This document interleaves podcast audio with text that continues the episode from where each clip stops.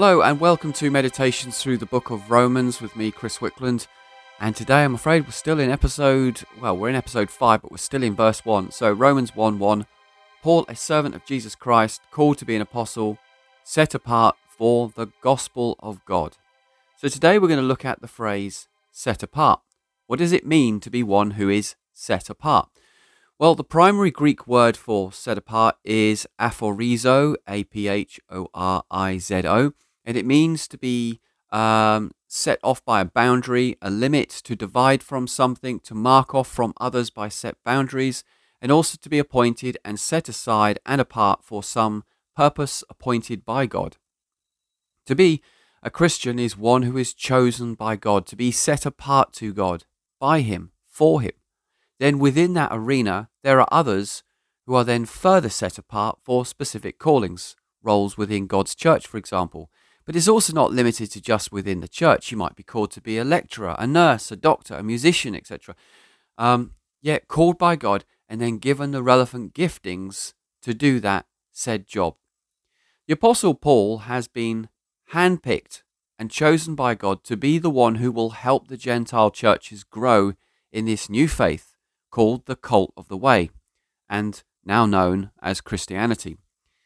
It was known as the cult of the way in the good old days. If you read in the book of Acts, that's what the early form of Christianity was known as. Now, he was a Jewish scholar. This is Paul. Well versed in Roman and Greek culture, he knew the scriptures in both Hebrew and Greek.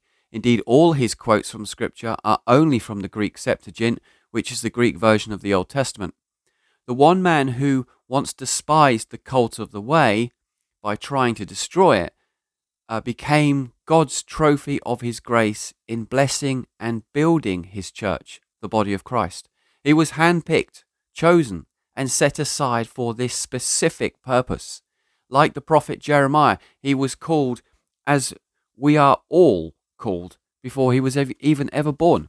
Jeremiah chapter 1 verses 4 to 5 says, Now the word of the Lord came to me saying, Before I formed you in the womb, I knew you, and before you were born, I consecrated you. I appointed you to be a prophet to the nations. The word consecrated here has similar meanings to being set apart. The Greek word here in Jeremiah is hagizo, which means to make holy, to be separated out from that which is profane, to be dedicated to God. So Paul was consecrated and set apart for the gospel of God. The Greek word for consecrated appears later in Romans and has more to do with living a holy and separated out life to God. However, in verse 1 of Romans, set apart means that Paul has been set apart for God's plans and purposes, and like being holy, there are restrictions, limits, and boundaries within that set apartness. To be set apart by God for Himself is a great comfort, joy, and gives a true sense of meaning and significance to the believing child of God. Ephesians 2:10 says, "For we are his workmanship, created in Christ Jesus for good works, which God prepared beforehand that we should walk in them."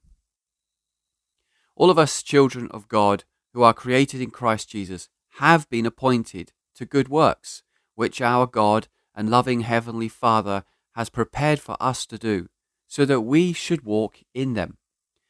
Now, there are some in the Reformed end of Pente- uh, sorry Protestantism which would state that it's all about God and has nothing to do with us. The, but whereas, for example, the charismatic end of Protestantism states that it's all about us and what God has done for us.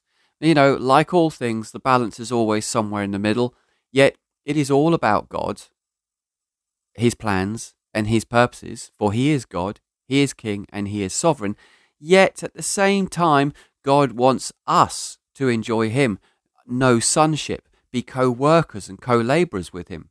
So, yes, the, the reformed end of the spectrum are correct, but so are the charismatics, in that because of God and what he has done, we do have a destiny. We do have value, meaning, and significance. It's not one or the other, it's both. But please, please, please, don't get caught up in the trap of, what's my destiny? What's my calling? What's my ministry? That's a rabbit hole that you don't necessarily want to go down. Just look at some of the benefits one has through knowing Christ already. You have no judgment in Christ, Romans 8 1. You have empowerment against sin, Romans 8 2 and 12. Uh, real peace, Romans 5 1, Romans 8 6. The Holy Spirit lives in you, Romans 8 9 to 11. The gift of eternal life, Romans 8 10 to 11 and Romans 8 22 to 23. Abundant life and healing, John 10 10, James 5 14 to 15. We're adopted as children of God, Romans 8 15. Intimacy with God, John 17 4. A priceless inheritance, Romans 8 17. We share in the sufferings of Christ, Romans 8 17 to 18. I'm sure some of you are thinking, why is that a blessing? But we'll look at that another time. Holy Spirit, he helps us in our weaknesses. Romans 8:18, Ephesians 3:16. Holy Spirit intercedes for us. Romans 8:26 to 27. God causes all things to work for good to those who love him. Romans 8:28. We are a royal priesthood to God. 1 Peter 2, 9. Now, I could go on and on. But suffice to say, there is plenty in that list to be getting on with without having to worry about what's your ministry. So, for example, being a member of God's royal priesthood means you have a ministry from the get go to praise, to worship God, to offer prayers, intercessions, and supplications to God. You see, some people might go, Oh, but no, I don't want to do that. That's boring. I, I want like a ministry. You know, I want to lay hands on the sick, see them recover. I want to preach the gospel and stuff. Uh, well, just, just hang on a minute. Because actually, our primary ministry as believers is not to man, but to God. And from ministering to God, we then minister to man. Don't be guilty of what I was many years ago as a pastor, where I, God said to me very clearly, He said, You are guilty of idolatry. And I was like, Well, well, how? And He made it very clear to me. You're spending all your time ministering to man, but you're not ministering to me. You must first of all minister to me and then minister to man. I mean, how many Christians and how many of us have, like, you know, what's my calling? What's my ministry? Not realizing that our primary calling and primary ministry is not to the world, but actually to God and to minister to Him as priests. And then from that place, we go out to the world. Because you see, if you go down the rabbit hole of what's my ministry, you may end up with a life uh, which ministers to man primarily and not to God. Everything for the believer comes out of the place of ministering to God first. From that place and that place alone will then God reveal how He wants you to share Him and be set apart for Him, and maybe in serving others in doing that. Sadly, many Christians simply don't get this and waste their lives pursuing what I'd call a fool's gold. Because of this, many get discouraged, give up, some even lose the faith. This is such a tragedy and a travesty which can be easily avoided. Be set apart for God first, and then in time He may or may not set apart you to serve man in some way. But life must always be empowered from ministering to God first, then from that place, and only then can we and should we minister to others. Let's end uh, this session in prayer.